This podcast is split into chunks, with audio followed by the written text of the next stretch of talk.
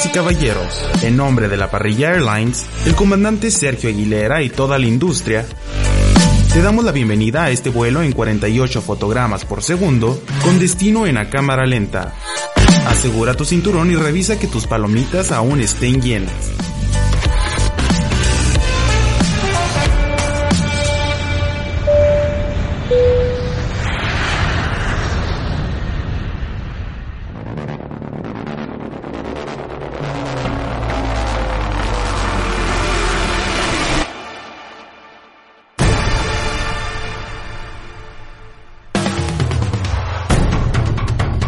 Muy buenas tardes a ti y a todos los cinéfilos que nos escuchan este jueves de parrilla en tu segmento a cámara lenta.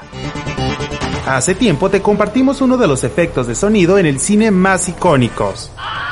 Seguro todos recordamos el grito de Willem, y si no lo recuerdas, este sonido no esperes que nosotros te lo recordemos. El grito de Willem es un efecto sonoro compuesto de seis gritos, grabados por separado y panoramizados para llenar el campo estéreo. La primera vez que escuchamos este icono sonoro fue en la cinta Temblores Lejanos, cuando uno de los protagonistas fue mordido por un caimán.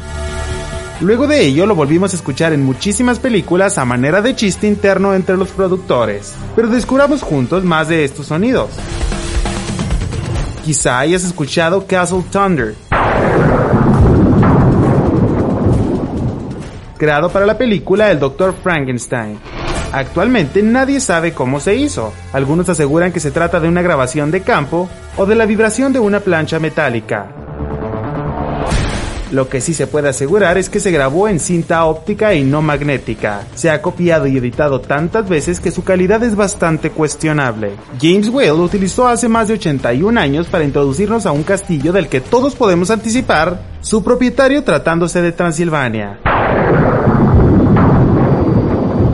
Y ha sido desde ese momento utilizado en al menos una película por año para ambientar tormentas, casas embrujadas, e incluso por su distorsión ha sido acelerado, frenado y modificado hasta el punto de convertirse en la deceleración del Enterprise Star Trek. Lo que acabas de escuchar es el grito de Howie, creado en 1980 para la película La Novena Configuración.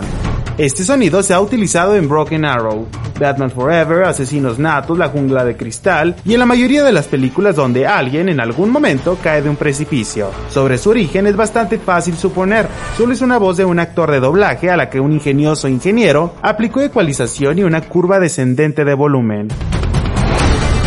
Sobre su historia se conoce oficialmente como Grito Humano número 3. En solo 24 años de historia se convirtió en el hermano pequeño del Grito de Willem, por sus ya bastantes apariciones en diferentes películas.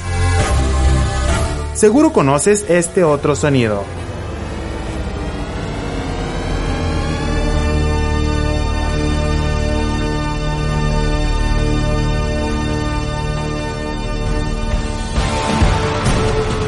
Justo después de escucharlo, creo suponer que incluso hasta con una imagen viene en tu mente.